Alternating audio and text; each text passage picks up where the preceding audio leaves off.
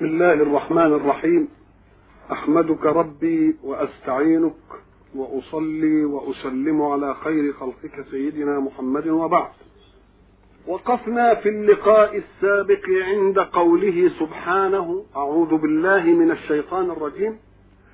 ولقد آتينا موسى الكتاب وقفينا من بعده بالرسل وآتينا عيسى ابن مريم البينات وأيدناه بروح القدس. أفكلما جاءكم رسول بما لا تهوى أنفسكم استكبرتم ففريقا كذبتم وفريقا تقتلون. حين نجد ولقد نفهم أن هنا شبه قسم وكأن هذا جواب القسم فكأن الآية تقول والذي يحلف به وهو الله. لقد آتينا موسى الكتاب. وحين نفهم أن الذي يقول هو الله وهو الذي يقسم فنحن نعلم أن الحقائق يتوصل إليها بثلاثة أشياء. إما بإقرار صاحبها على نفسه وإما بالشهادة من غيره عليه وإما باليمين وإما فحين يقول الله والله لقد آتينا موسى الكتاب يستوفي الله بذلك كل أركان تقرير الحقيقة. ولقد آتينا موسى الكتاب لا شك أنه التوراة. ولقد آتينا موسى الكتاب وقفينا من بعده بالرسل. كأن الآيات السابقة تعرضت في الموقف من موسى وموقفهم من النبي الجديد الذي جاء خاتما للرسل كلها. يريد الله أن يبين موقفهم من الرسالات. عرفنا موقفهم من موسى وكيف كان غباء تعنتهم وكيف كان بغاء تلكؤهم وكيف أنهم كانوا يحاولون أن يبتعدوا عن تطبيق أي حكم بأي حيلة. ولو كانت حيلة غباء فيريد الحق سبحانه وتعالى أن يقول إنه أرسل موسى بالكتاب ثم لم يترك الأمر هكذا ولكنه قفى بعده بالرسل. حين تسمع وقفينا يعني أتبعنا أتبعنا بعضهم بعضا جعلنا بعضهم خلف بعض من قفى الشيء قفى الشيء خلفه قفوت فلانا أي صرت خلف إيه؟ خلف قفاه. يبقى ولقد قفينا أتبعنا. يعني لم نقف عند موسى وكتاب موسى. ولكننا أرسلنا أيضا رسلا وأنبياء ليذكروا ولينبهوا وليكونوا أسوة. قلنا إن كثرة الأنبياء لبني إسرائيل ليست شهادة لهم. لأنهم يقولون نحن أكثر الأمم أنبياء وكأنهم يعتدون بذلك ليعتبروه فخرا لهم ولكنهم في الواقع لم يفهموا أيضا من غباء الفهم ومن غباء الاستدلال لماذا؟ لأن الأنبياء والرسل إنما يجيئون لإدراك البشرية في داءاتها فكلما كثر الرسل والأنبياء دل على أن الداءات متأصلة لم يكفي فيها طبيب واحد. لم يكفي فيها طبيب واحد. وليقطع الحجة في أنه واصل فيهم موكب هذه السماء. يعني لم يترك لهم فترة من غفلة. وقفينا من بعده بالرسل. فإذا نظرنا مثلا إلى مثلا يوشع أشمويل شمعون داود سليمان شعية مثلا أرمية حزقيل إلياس إلياسعة يونس زكريا يحيى. موكب طويل. عيسى كل دي رسل جاءت بعد موسى. رسل جاءت بعد موسى كأنك إذا أردت أن تسيح بالرسل في في الفترة تجد ما خلتش فترة من النبوة وأنا قلت لكم أنه يجب أن نعلم أن النبي مرسول أيضا. أن النبي مرسول أيضا. يعني مش جاي متطوع بس فيه فرق بين رسول ونبي في الكلام العقدي. بمعنى أن النبي لا يأتي بتشريع ولكنه مرسول أيضا. ولذلك إيه؟ وما أرسلنا من قبلك من رسول ولا نبي. يبقى هو إيه؟ النبي أيضا مرسول. يبقى فيه فرق في التقسيم العقدي بين رسول ونبي إنما كلاهما مرسول. بس هذا مرسول بمنهج وهذا مرسول للأسوة بتطبيق المنهج. إنما الاثنين إيه؟ ولقد آتينا موسى الكتاب وقفينا من بعده بالرسل. اللي أنا عددت منهم دول. منهم ربنا قال منهم من قصصنا عليك ومنهم من لم نقصص نقصص عليك. واتينا جاء بألمع رسول جاء بعد بعد بعد موسى عليه السلام.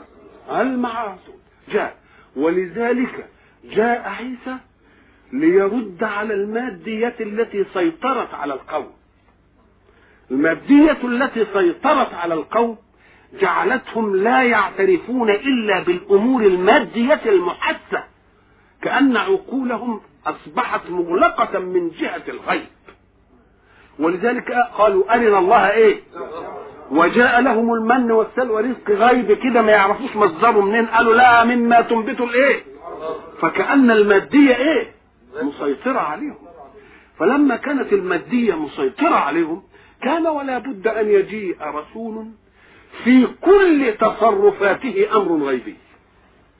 هو مولدا بأمر غيبي وموتا بأمر غيبي ووفاة بأمر غيبي وإعجازا بأمر غيبي. إذا كان بده ينقلهم نقلة زي ما بيقولوا يعني عايزين نقلة إيه عنيفة من المادية الطاغية دي إلى روحانية صرفة. فكان ولا بد أن يجيء عيسى عليه السلام بالمواصفات التي جاء بها عيسى.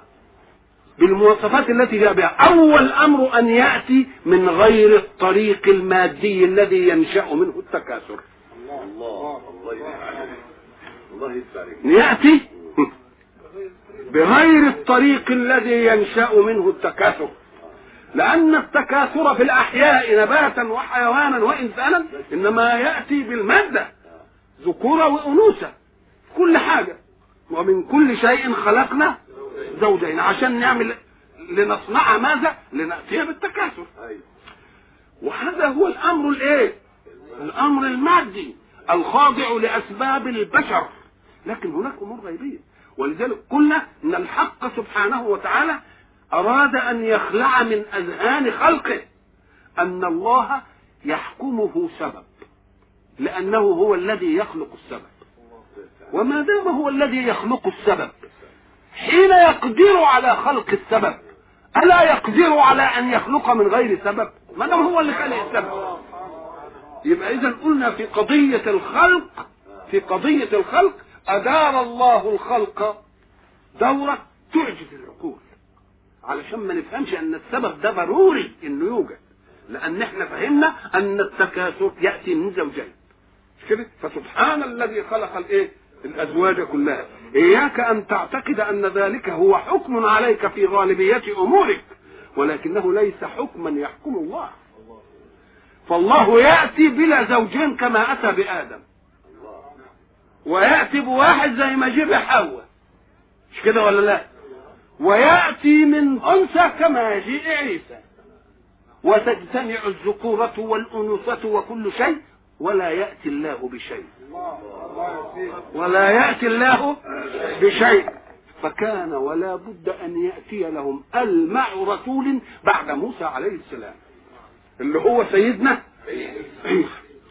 لا بد من إيجاد لفتة للناحية الغيبية مش للناحية المادية. فيجيء ميلاده ليلفت الناس إلى هذه القضية. يجيء من أم بلا أب.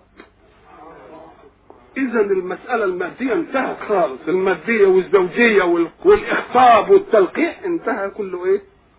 انتهى كل ذلك.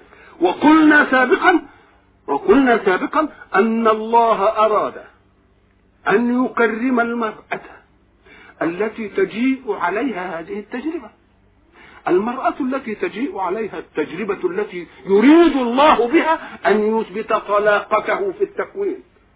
وطلاقة قدرته في الإيجاد. يجيب امرأة علشان تنجب بلا رجل. هذه مسألة تعرضها إلى شيء كثير. يبقى لابد أن يهيئ هذه المرأة تهيئة تصلح للتجربة. حتى تعظم هي أمام نفسها. ولا يخدش الحياء كبرياء عففها ولا يهمها أن قال الناس فيها ما يقولون. لأنها مطمئنة إلى ما فعله ربها حين جاءت به من غير رجل. ولذلك جعل التجربة كما قلنا سابقا فيها هي شخصيا لتقتنع هي قبل أن يقتنع المجتمع. قبل ما يقتنع المجتمع لازم هي هي اللي تقتنع. ليه؟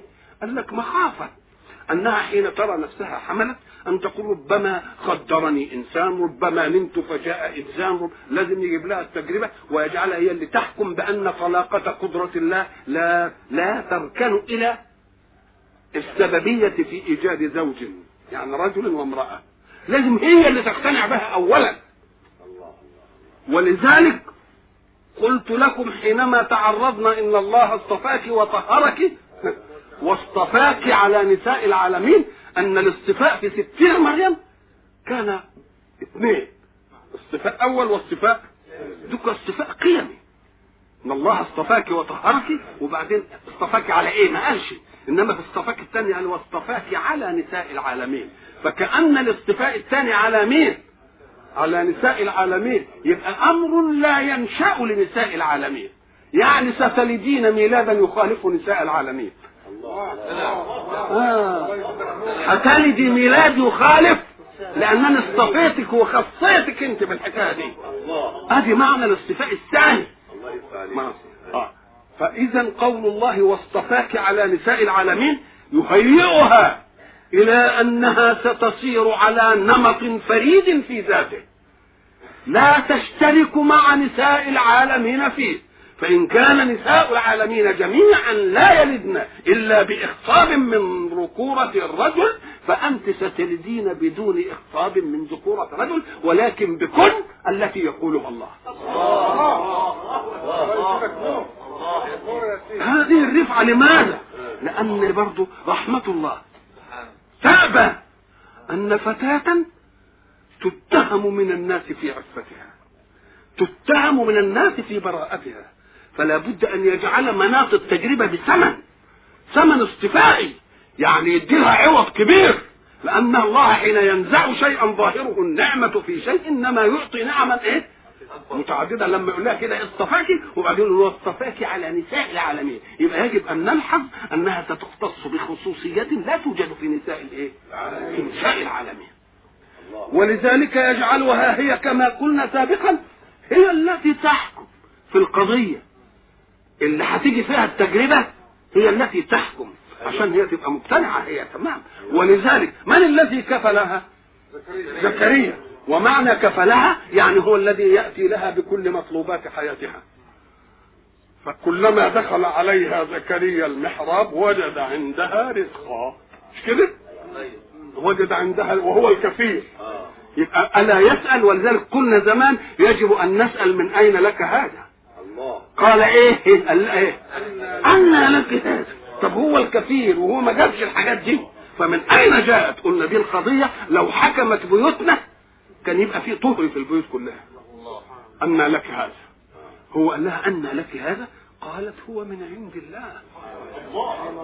وثم نطقت هي بالقضية. إن الله يرزق من يشاء بغير حساب. إذا فالحساب في أعراف البشر.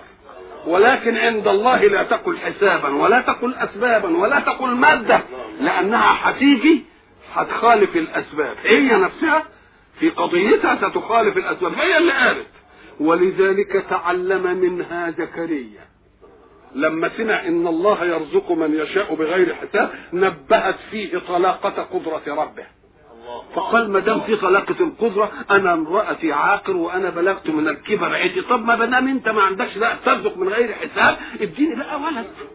آه اذا فهي التي لفتته إلى طلاقة القدرة في أنها تأتي بلا أسباب. ولذلك قلنا يجب أن نتنبه جيدا إلى قول الله هنالك دعا زكريا ربه.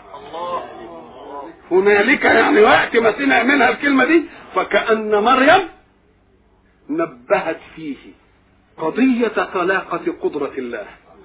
ولذلك قال له يا رب بقى أديني بقى ولا يرثني ولا مش عارف إيه. واحد بقى و وبعد ذلك لما ربنا قال له هجيب لك ام هو بده يستدرك يقول الله إيه الحكاية ده؟ أنا يا رب امرأة عاقر وأنا بلا. قال له ما أنا عارف.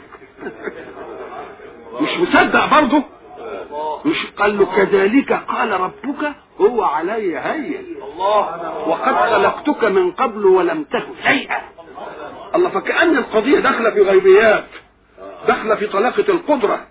إذا ميلاد عيسى نفسه كان ميلاد بيبدأ الدنيا بشيء جديد خالص. عشان بقى يطلع منهم المادية اللي هم إيه؟ اللي هم عايشين فيها دي. ويجي الرسول اللي هيجي الخاتم لبني إسرائيل يبقى ده هو فيه نفسه في ميلاده هذه الايه؟ هذه العملية. يقوم يجي وبعد ذلك زكريا يتعلم من مين؟ وبعدين مش كده وبعدين لما ربنا يشاء أن تلد مريم الرسول المقبل عشان يثبت به طلاقة القدره وعشان ينزع بني إسرائيل من من ماديتهم ما يجيبش كده الحمل وتولد على طول. لا تمثل لها بشرا سويا. أنا ورسول ربك لأهب لك غلاما يمكن لو ما كانش كده كانت تفتكر ان حد جه في ولا حصلت حاجة؟ إذا المسألة وبعدين تلتفت تلاقي اللي بيكلمها ده ده بشيء ماده أهو. تمثل لها بشرا لأنها لا يمكن أن يكلمها ولا يظهر لها في صورتها الحقيقية. ما دام تمثل لها بشر وبعدين التفتت لقت البشر المع قدامه بدون أن يخطو بشر بيكلمها أهو. وبعدين شافت اللي بيكلمها ليه؟ انماع من أمامها دون خطوة منه. شافت ما لقتوش قدامه. مش مشي كده وراه فعلمت أن ذلك أمر إيه؟ أمر غيب خالص. يوم لما يحصل لها عملية الحمل والميلاد تبقى هي مسألة. ولذلك كانت واثقة. قال لا اوعي اوعي تتكلمي لحد جه قال لك حاجة. فإما إيه؟ ما البشر قال بقولي إني مش هتكلم أنا. أنا مش متهتكلم ابدا. ليه؟ لأن كلام مثلها لا يغني في مثل هذا الموقف. الله. كلام مثلها يغني في هذا الموقف. مش ممكن. كلام مثلها يغني. قالت لا اما يأتي. فقولي إيه؟ إني نذرت للرحمن صوما فلن أكلم اليوم انسيه مش أنا مش هتكلم لأن كلامي إنما اللي هيتكلم اللي برضه على غير العادة أن يتكلم. فأشارت إليه. قالوا كيف نكلم من كان في المهد صبيا؟ ضربة ثانية. علشان المسألة المادية اللي في نفوسهم راح متكلم الصبي. الله هي تولد بلا اخصاب من من ذكر. وبعد ذلك ولد صبي. يتكلم ويقول إنني عبد ويقعد يتكلم الله. مسألة يعني دي هزة ما تخلعش منهم الماديه كان يجب أنها تخلع من كان يجب إنها تخلع منها إيه؟ إنها تخلع منها المادية. ولذلك سيطرت كل أمور الغيب في طلاقه القدره على سيدنا عيسى وعلى أمه. وجعلنا ابن مريم وأمه إيه؟ آيتين. إحنا جعلناهم إيه؟ آه آية. إحنا جعلناهم إيه؟ آية. يعني إيه؟ عجيبة في العالم. هو وأمه أما هي فكونها تلد بلا إخصاء تخصيب من رجل. وأما هو فكونه يوجد من أم بس كده. تبقى طلاقة القدرة جاية ولا لأ؟ ولذلك تجد أن من آياته في صدق تبليغه عن ربه وأخلق من الطين كهيئة الطير فأنفخ فيه فيكون طيرا. الله. برضه بقى منه بقى الروح ينفخ كده يكون بإذن الله. قال لا شيء عجيب. يبقى كل روحانية داخلة في الله. وأحيي الموتى. برضه داخلة في الروح ولا لا؟ كلها مسألة غيبية خالص. اذا كان ولا بد أن يجيء سيدنا عيسى إلى الوجود في بني إسرائيل وجودا خارقا لنظام الأسباب ونظام النواميس وقوانين التكوين والاخصاب والتكاثر. ليخلع من بني إسرائيل مثلية تسيطر المادية على نفوسهم. ميلادا. كده؟ ومعجزة في إنه ينفخ في برضه ان الروح. ولذلك هنا هيجي شوف تلتفتوا للقران لما يلفتك إلى هذه المسألة يقول إيه؟ وقصينا من بعده بالرسل فيجيبوا بإجمال. شوف أنا عديت في الأول كم واحد؟ جايبهم إيه؟ إجمال. وآتينا عيسى ابن مريم. البينات وأيدناه بروح القدس. طب ما كلهم مؤيدين برضه ويجوا بكتب ويجوا مؤيدين بروح القدس وجبريل يجيب قال لا ده جاب لنا روح القدس لأن مسألة الروح ستشيع في كل أمر عيسى. ميلادا ومعجزة وحتى موتا. الروح كلها إيه؟ ولذلك قالوا إن ويدناه بروح القدس لأن جبريل لم يفارقه أبدا. جبريل لم يفارقه ابدا. هنا السبب إيه؟ السبب أنه جاء عن طريق غير مألوف وطبيعي للناس فيبقى معرض دائما إلى إلى الهم إلى الغمز إلى اللمز إلى الهجوم. فما لم يكن الوحي دائما في صحبته يجعل من مهابة القيوم عليه ما يصد الناس عنه ربما خارت بشريته. ما ما خارت بشريته. ولذلك ولذلك ادي معنى وأيدناه والكل مؤيد بروح القدس. إنما ده بالخصوص عشان الموضوع بتاعه. عشان الموضوع اللي هو. ولذلك لما يجي برضه آه وبعد ذلك نحدث أنه رفع إلى السماء. مسألة كون رفع إلى السماء أو مثلا مات كالبشر دي خلافية بين العلماء. ناس يقولوا لا رفع وناس يقول لك لا ما رفعش ضجة طويلة. نقول لهم الأمر الذي لا يتأتى فيه اختلال حكم مطلوب من الله. نأديه؟ والعقول قد لا تستوعبه. يأتي به الله مجملا. فمن اتسع عقله له فليعلم. ومن لم يتسع؟ ما يأثر. بالله لو أننا عرفنا أنه رفع أو عرفنا أنه مات ما الذي يتغير في منهجنا؟ ولا شيء أبدا. فالعقل يتسع إلى أن طلاقة قدرة الله تفعل فيه ذلك. ولماذا نأخذها على أنها عجيبة؟ في أن مثلا إنسان يرفعه الله ولسه ما ماتش وهيموت بعدين. هو لن يتبرأ من الوفاة. برضه هيتوفى كل حاجة نقول له يا أخي هل كان ميلاده طبيعيا؟ طب فإذا حدثت أن وفاته برضه غير طبيعية ما العجب في هذا؟ الله والعجب اتسع ذهنك إلى أن يوجد من أم دون أب خلاص؟ فإذا حدثت بأن الله رفعه لسه ما ماتش وهيبقى ينزل وبعدين يموت يبقى العجيبة في دي إيه؟ أنت صدقت العجيبة الإيه؟ الأولانية القوس العجيبة الأولانية صدقته يبقى إيه اللي مخليك تقف في الثاني؟ اللي مخليك تقف في الثاني إيه؟ إن كنت مؤمنا ومسلما ألم يصعد رسولك صلى الله عليه وسلم إلى السماء صعد بشحمه ولحمه. عال أو ونزل لنا بعدين. يبقى وجود حي من الأرض ليوجد في السماء أمر برضه وارد. الخلاف في الفترة. دي قصيرة وده طويلة. الخلاف في الفترة ما ينقضش المبدأ. الخلاف في الفترة ما ينقضش الإيه؟ ما ينقضش المبدأ. الحديث بيقول يوشك أن ينزل ابن مريم.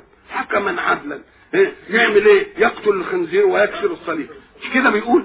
إيه ده؟ حديث البخاري. ليه إحنا نقف بقى ونقول لك لا دي مسألة مش إيه مش يقول لك يا سيدي إن استفع ظنك إلى أن قدرة الله لا يعجزها شيء فقد ما تستحي افهم. كيف تفهم اذا قول الحق سبحانه وتعالى؟ ولما ضرب ابن مريم مثلا إذا قومك منه يصدون. وقالوا وآلهتنا خير أم؟ ما ضربوه لك إلا جدلا بل هم قوم خصمون. إن هو إلا عبد أنعمنا عليه. فجعلنا فيه ظاهرة طلاقة الأسباب. وجعلناه مثلا لبني إسرائيل. مثل لهم. علشان يفهمهم إن المادية اللي في راسكم دي لازم تخلعوها. وأنا سآتيها في أصل التكوين الوجودي. أنتم قلتوا ارنا الله جهرة؟ عايزين ربنا عيانا بيان. وعمالين تقولوا ادينا من ما تنبتوا الأرض مش عارف كل كل حاجة عايزينها ماديه لا أنا سابجاكم برسول وأتي فيه بتجربة أن الأمر المادي يجب أن ينزع من رؤوسكم وأنكم يجب أن تؤمنوا بطلاقة الحق سبحانه وتعالى وتأخذكم الغيبيات إلى شيء من الروحانيات لأن أرواحكم هرب منكم. ولما ضرب ابن مريم مثلا إذا قومك منه يصدون وقالوا أآلهتنا خير أم ما ضربوه لك إلا جدلا بل هم قوم خصمون إن هو إلا عبد أنعمنا عليه. شوف إزاي. فكأنه حين خلقه على غير الطريقة التي يخلق بها الخلق. ما يقولش يا رب أنت ليه ابتليتني البلاء ده وخليتني كده؟ قال دي, دي نعمة. أبرزت بك وفيك قدرة من قدري. الله. الله أبرزت فيك وبك قدرة من قدره آه، إن هو إلا عبد أنعمنا عليه وجعلناه تنبهوا الذي جيدا وجعلناه مثلا لبني إسرائيل. شوف ثم ترقى بنا الحق لنرتفع بمشيئة الله إلى فوق مسألة عيسى. ولو نشاء لجعلنا منكم ملائكة في الأرض يخلفون. حكايه عيسى دي مسألة سهلة. أنا اخذ عنه كنت أعمل ملائكه وإنه لعلم للساعة. يعني علامة لإيه؟ علامة للساعة. فلا تمترون به واتبعوني هذا صراط إيه؟ ولا يصدنكم الشيطان. كأن الله قد علم أن هذه مسألة تجد الشيطان فيها مجالا يصول ويقول فيها بالنسبة لعقول الناس. نقول له لا خذ طلقة القدرة عشان تلجم بها الشيطان. ولا يصدنكم الشيطان إنه لكم إيه؟ عدو. ولما جاء عيسى قال قد جئتكم بالحكمة ولأبين لكم بعض الذي تختلفون فيه. فاتقوا الله فاتقوا الله. هل اختلفوا في مسألة عيسى وهو حي أم بعد؟ بعد غيبته. خلينا مؤدبين علشان نحتمل الفهم ده. بعد غيبته يعني حس الوجود المباشر.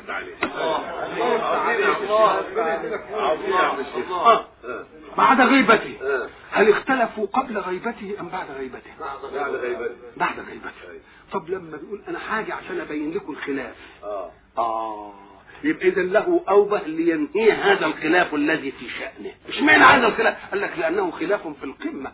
يقولوا هو إله وهو ابن الله في خلاف في الإيه؟ في القمة. ولذلك سيدنا عيسى صلى الله وسلم عليه وعلى نبينا أخذ بهذه المسألة المكانة الحقيقية. اللي إيه؟ اللي تناسب آه اللي اللي تليق بيه. أيوة. وتليق بأمه الطاهرة البتوله تليق بيه وتليق بإيه؟ تليق بأمه. ولذلك الحق سبحانه وتعالى لما تيجي بقى أنت تبص كده تقوم تلاقي مثلا سيدنا عيسى في في المسألة. بيقول أنا هبين لكم اللي اختلفتم فيه. آه. والاختلاف ده حصل وهو قبل ما يغيب ولا بعد ما غاب؟ بعد ما يبقى ما دام هيجي يبين لنا اللي اختلفنا فيه يبقى لازم له عودة ولا لا؟ يبقى إذا وانه لعلم للساعة. يبقى إذا كلام إيه؟ يجي واحد يقول لك لا ده محمد ما مش لك محمد خاتم النبيين. هو عيسى لم يجيء بشرع جديد ده إنما جاء ليجعلهم يؤمنون بمحمد. جاي ليؤمنوا إيه؟ وإن من أهل الكتاب إلا ليؤمنن به قبل إيه؟ ويوم القيامة يكون عليهم إيه؟ شهيدا. ولذلك سيدنا عيسى كان له مواقف. يوم الميلاد كان عصيب. أيوه مش كده ولا لا؟ أيوه ويوم ما قيل إنه مات يوم عصيب. ويوم يلقى الله عصيب بس على مين؟ على من يأتي. ليه؟ أم قال لك وسلام عليه يوم ولد. لأن ميلاده فيه ضجة. ويوم يموت برضه الموت بتاعه فيه ضجة. واحد يقول لك لا مات وما ماتش. واحد اتقتل وواحد انصلب وواحد مش عارف إيه برضه في الضجة. آه، كلمة سلام عليه ولد يوم يموت يدل على أنه لم يمت صلبا لأن ما لو مات صلبا ما يبقاش فيه سلام عليه يوم يموت. الله. وبرضه كل اللي ربنا ذكر لنا إنه هيعاتبه في الآخرة تاب هو تقريع لمن قال فيه ما لا ما لا يرتضي سيدنا سيدنا عيسى. آه أنت قلت للناس اتخذوني وأمي. اوعى تفتكر إن دي مسألة قضية ربنا بيحقق وهي فعلا ربنا عارف. ولذلك سيدنا عيسى راح جاي قال إن كنت قلته فقد علمته لا أنا ما أدخلش بالمصاب ده إن كنت قلته فقد علمته يبقى معمولة عشان مين؟ عشان عشان التقريع التقريع اللي, اللي قالوا فيه ما إيه ما لا يحبه إيه يبقى فيه وسلام وسلام يوم ويبعثوا حيا ولا لأ؟ ما تفتكروش إنه أي موقف من المواقف دي هيوجد له في غير الإيه غير السلام. فكون الجماعة أتباعه قالوا من صلب أنا أقولها هم معذورون في أن يفهموا الصلب. لأن الله عذرهم حين قال وما قتلوه وما- صلبوه ولكن شبه له. طب يا رب ما دام شبه لهم انه صلب يبقى اللي بيقول إنه انصلب يبقى له عذر يبقى له عذر ولا لا؟ يبقى له عذر ولا لا؟ بيقول ما قتلوه وما صلبوه ولكن شبه ما دام يا رب شبه لهم يبقى الذي قال محكوم بحكم ما شبه وقال ده انصلب بس لا عذر لهم بعد أن يأتي كتاب ليقول ما قتلوه وما صلبوه بل رفعه الله إليه. فكان يجب إنهم يتلقفوا هذه علشان إيه؟ يفهموا مسألة التشبيه دي مش على حقيقته ويفهموا أيضا أنه لو صلب لطعن فيما يقولون بأنه إله وابن إله. لأن الصلب قدرة الصالب على المصلوب. فكيف ينقلب القادر مقدورا؟ كيف ينقلب القادر دي تطعن في إنكم بتقولوا لا إله وابن إله. بقى خلق من خلق الله أو خلق يقدرون على الله أو ابن الإله عشان يمسكوه يكتبوه ويصلبوه ويدقوا فيه مسامير. كيف ينقلب ليكون مقدورا؟ يبقى اذا حينما قالوا صلب نقول لهم كان قبل أن يجيء محمد صلى الله عليه وسلم. أنتم معذورون في أن تقولوا صلب. لأن القرآن نادى بعذركم فيه ولكن شبه له. وما دام شبه يبقى أنتم يعني معذورين شوية لكن بعد أن يجيء القرآن ليبين الحقيقة كان يجب أن تأخذوا من رسالته صلى الله عليه وسلم رحمة لكم من حيرة أفكاركم كيف يقدرون على عيسى ليطلبوه ويقتلوه. فحين يعلمكم الله أنه شبه لهم يبقى عرفتم أنه إيه لم يقتل ولم إيه ولم يصلب يبقى دي الرحمة اللي كانت تنالكم من رسالة مين؟ من رسالته صلى الله عليه وسلم. ودي اللي كان أمر منطقي مع مين؟ مع سمو مكانة إيه؟ مكانة عيسى فيكم اذا ولقد آتينا موسى الكتاب وقفينا من بعده إيه؟ الرسل. وآتينا عيسى ابن مريم البينات. إبراء الأكمة مش كده؟ والأبرص وإحياء الموتى. وأخبركم بما تأكلون وما تدخرون في إيه؟ في بيوتكم. بس هو ساعة ما بقى يعني العملي في عمليات يقول بإذن الله وعمليات يمررها على أنه رسول. لأن مفهوم إنه ما دام رسول ربنا يدي له حاجات خارقة للكون. إنما في حاجات بقى بتاعت إحياء الموتى دي بتاعت ربنا يقول إيه بإذن إيه؟ لازم يقول بإذن الله؟ لازم ينبه على دي يقول بإيه؟ بإذن الله. بإذن الله. آه. اذا فالحق سبحانه وتعالى حينما يقول وأتيناه البينات أي الأمور البينة الواضحة على صدق دعواه. أو الأمور البينات في المنهج التي توضح مكان افعل ولا ولا تفعل. أو هي من هنا ومن هنا. يعني ما تقولش لها ناحية واحدة لا عمومية اللفظ الأداء في القرآن. ما تنفيش المعنى ده حين تأخذ هذا الإيه؟ هي الإيه؟ تأخذ هذا والزائد فيه عن عن بقية الرسل وأيدناه بروح القدس مع أن كل رسول وكل نبي بيؤ- بيؤيد بمين؟ بروح القدس، لماذا؟ لما عرفنا سابقا من الأمور التي اكتنفت ميلاده آه، عليه السلام آه ميلاده عليه السلام ومسألة رفعه إلى السماء عليه السلام وموقف إيه خصومه من بني إسرائيل هذه كلها تفيد أن قول الله وأيدناه بروح القدس يدلك على أنك حين تجد عجيبا فيه خلقا أو غيبة أو أي شيء فقل إنه مؤيد بروح الإيه؟ بروح القدس. طيب. وأيدناه. أيدناه يعني إن الأيد والأد هي القوة. وأيدناه لقوة إيه؟ فكأن بشريته دون روح القدس يمكن كانت تخور. فكان ولا بد أن إيه؟ أن يؤيد في كل أمر بمن؟ بروح القدس، روح القدس اللي هو من بقى؟ اللي هو سيدنا جبريل، طبعا كلمة روح إحنا كنا استوعبناها بحثا وقلنا إن الروح تأتي على معنى إيه؟ المعنى الأول أن ما بها حركة الإيه؟ الحياة حركة الحياة وبعدين قلنا إن الحق سبحانه وتعالى حينما قال استجيبوا لله وللرسول إذا دعاكم لما يحييكم نقول له طب هم أحياء؟ ده ده ده بنخاطبهم اهو استجيبوا لله وللرسول إذا دعاكم بيخاطب مين؟ بيخاطب أحياء. الله اذا هم إن لم يستمعوا ويستجيبوا ما يبقوش أحياء. ما هو إذا دعاكم لما إيه؟ يبقى أكنهم إن لم يستمعوا ويجيبوا يبقوا غير إيه؟ أكن في حياة ثانية بقى. فكأن في حياة اللي هي تجعل المادة تبقى فيها حركة. ودي الكافر والمؤمن فيها إيه؟ سواء. لكن هل الحياة التي يعيشها الناس على اطلاقها هي الحياة المطلوبة؟ أم الحياة المطلوبة لله بمنهج الله تفعل ولا تفعل؟ هي الحياة. يبقى لها روح ثانية. يبقى إحنا قلنا فيه روح عشان تتحرك بها المادة الساكنة الهامدة وفيه روح تجري القيم. تخلي الحركة مبدية وحركة مفيدة وحركة إيه؟ نافعة. يبقى دي اسمها الإيه؟ الروح. ولذلك قلنا إن الحق سبحانه وتعالى سمى القرآن الذي يأتي بالمنهج وكذلك أوحينا إليك روحا من أمرنا. روح. يعني اللي ما ياخدش هذه الروح هيبقى بس حي زي الكفار وزي البتاع. ما يبقاش عنده الحياة الثانية. إذا فمراد القيم الإيمانية ان نحيا حياة أخرى. مش هي الحياة الايه أو هي الحياة التي تخلع عليك حياة أبدية. حياة تخلع عليك حياة إيه؟ حياة أبدية. ولذلك سمى النازل به روح ولا لأ؟ نزل به الروح الأمين. إذا كل ما يتصل بالمنهج فهو روح. وما يأتي روح. وما ينزل به روح. كلها إيه؟ أيدناه بروح الإيه؟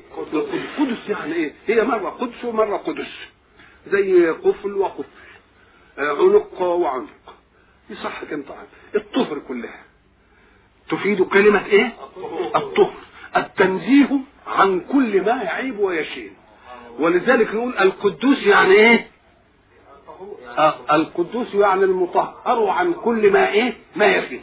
المطهر عن كل ما يشبهه بالبشر. ذاتا وصفاتا وأفعالا. وأيدناه بروح الإيه؟ القدس. فكأنه بعد ما قال إحنا جه موسى بالكتاب وما تركناكوش هكذا بل قفينا إيه؟ برسل وجئنا بالرسول اللامع الفاقع من بني إسرائيل. يمكن أنتوا لكم شبهة في محمد إنه ما جاش منكم إنما ده من إيه منكم. كان يجب بقى ان الرسول الفاقع ده اللي جاي بشكل عجيب ده عشان يظهر الكون المادي وينفضكم إلى مكون المادة وما ومن هو فوق المادة كان يجب ان ويدنه برأ أفكلما جاءكم رسول بما لا تهوى أنفسكم. كلمة لما تسمع أفكلما اعرف إن في عطف وفي استفهام. أكفرتم وكلما جاءكم رسول بما لا تهوى أنفسكم استكبرتم. أنتم جعلتم نفسكم المشرعين. لأن فايدة الرسول يأتي لماذا؟ عشان يشرع. فإذا كان هوى نفسكم هو اللي هيشرع وكل رسول يأتي بما يخالف هواكم تقفون منه إما موقف التكذيب وإما إنكم تخلصوا منه وت- وتقتلوه. آه كلما جاءكم رسول بما لا تهوى أنفسكم. ساعة ما تسمع تهوى دي تعرف إن في المادة فيها فعلين. في هوى وهوية. في هوية وفي إيه؟ هوى. هات المضارع من هوى يهوي. يعني ينزل تحت. يبقى هوى مضارعها إيه؟ يهوي. المفتوحة يبقى مضارعها بالكسر. هوى يهوي هويا. ولذلك يقول هوية الدلو. يعني نزل كده زي ما يكون الدلو نزل في الإيه؟ يبقى هوى مفتوحة إيه؟ يهوي هويا يعني إيه؟ ينزل في العمق. وهوي يهوى. شوف العكس أهو. هوي في في الماضي بالكسر مضارعها يبقى بالايه بالفتح. يبقى هوي يهوى يعني أي أحب واشتهى. أي أحب واشتهى. وعشان تعرف إن المادة وإن اختلفت فتح ماض وكسر مضارع في الساقط وكسر ماض وفتح مضارع في المشتهى. اعرف إن المادة برضه ملتقية. لأن ديك برضه هبوط. لأن برضه اللي بيتبع هواه يبقى بيهبط ولا مش بيهبط آه ولذلك افتكروا جيدا إن إحنا قلنا لربنا لما بيجي يشرع يقول إيه؟ يا هابط تعالوا. يعني ارتفع إلى منهج السماء. ارتفع. إن لم تأخذ منهج السماء فستظل إيه؟ هابط تبقى المادة واحدة ولا لا؟ يبقى لما نيجي نقول هوى يهوي بمعنى إيه سقط وهبط تحت كده وهوي يهوى بمعنى اشتهى نقول له برضه المادة ملتقية. لأن الذي يسير حسب ما يشتهيه لابد أن إيه؟ أن يسقط. ليه؟ لأن الحق سبحانه وتعالى بالمنهج بياخد باذن عشان ما نسقطش. بياخد بإذنه يقول تعالوا ارتفعوا عشان إيه؟ عشان ما تسقطوش. إذا المنهج جاي عشان يعصمني من إيه؟ من السقوط من الهوي من الهبوط. يبقى المعنى إيه؟ واحد. المعنى الأسرة المعنى. كده واحد. ولذلك النبي النبي عليه الصلاة والسلام يقول إيه؟ إنما مثلي ومثلكم آه، كمثل رجل اوقد نارا.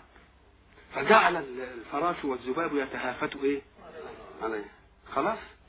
وأنا آخذ بحدوثكم عن النار. ماسككم من حزامكم اللي ورانا أشدكم عشان ما تجوش على الإيه؟ ولكنكم تفلتون مني. شوف التعبير. أنا ماسك حزامكم كده أهو. عشان ما تروحوش زي الفراش يروح إما تبص كده تلاقي حاجة من هذا في صحراء ولا في غيط ولا في شارع تقوم تلاقي الفراش جاي على إيه؟ على النور. وبعدين تلتفت تلاقي مصارعه هو إزاي يجي على النور؟ هو غوي مشتهيه انما مش عارف رب نفس عشقت مصرعها. لا الله فيريد الرسول يقول أنا ومثلي ومثلكم كمثل رجل اضاءنا أخذ الذباب والفراش يت إيه؟ وأنا آخذه. ماسك حزامكم كده عشان ما تروحوش لمين؟ للنار. ولكنكم تفلتون مني. ولكنكم تفلتون. يبقى اذا المنهج جاي عشان يعصمنا من إيه؟ من الهوي. جاي يعصمنا من الإيه؟ من السكون. أفكلما جاءكم رسول بما لا تهوى هذا المضارع. يبقى ماضيها إيه؟ هوية يعني بما لا تشتهي. والمعنى ملتقي ولا لا؟ افكلك ما جاءكم رسول بما لا تهوى أنفسكم استكبرتم. معنى استكبر؟ يعني أعطى نفسه كبرا ليس له. لأن لو يقول لك كبر. فلان كبر. وإن كنت عايز عظيم كبر فلان في نفوسنا. إنما استكبر يعني عمل كبير وهو هو مش كبير. يا ريتكم صحيح. أهل لانكم تتكبروا يا ريتكم أهل لانكم إيه؟ آه. لو أنتوا أهل اللي تكبروا كنتوا ما تكبرتوش. شوف العظمة. اللي عنده مقومات إنه يتكبر ولا يتكبرش يبقى هو ده الكبير. الله هو ده الإيه؟ هو ده الكبير. ولذلك يسموه إيه؟ الترقيق الرقائق الأدبية يسموه كبرياء التواضع. أو تواضع الكبرياء. كبرياء التواضع أو تواضع تواضع الكبرياء. استكبرتم يعني إيه؟ ادعيتم أنكم إيه؟ ولستم. وما دام ادعيتم أنكم كبراء يبقى كيف يأتي واحد ليسفه منطقكم ويأتي برسالة جديدة. وإلى لقاء آخر إن شاء الله. نستكمل معكم بقية حديثنا.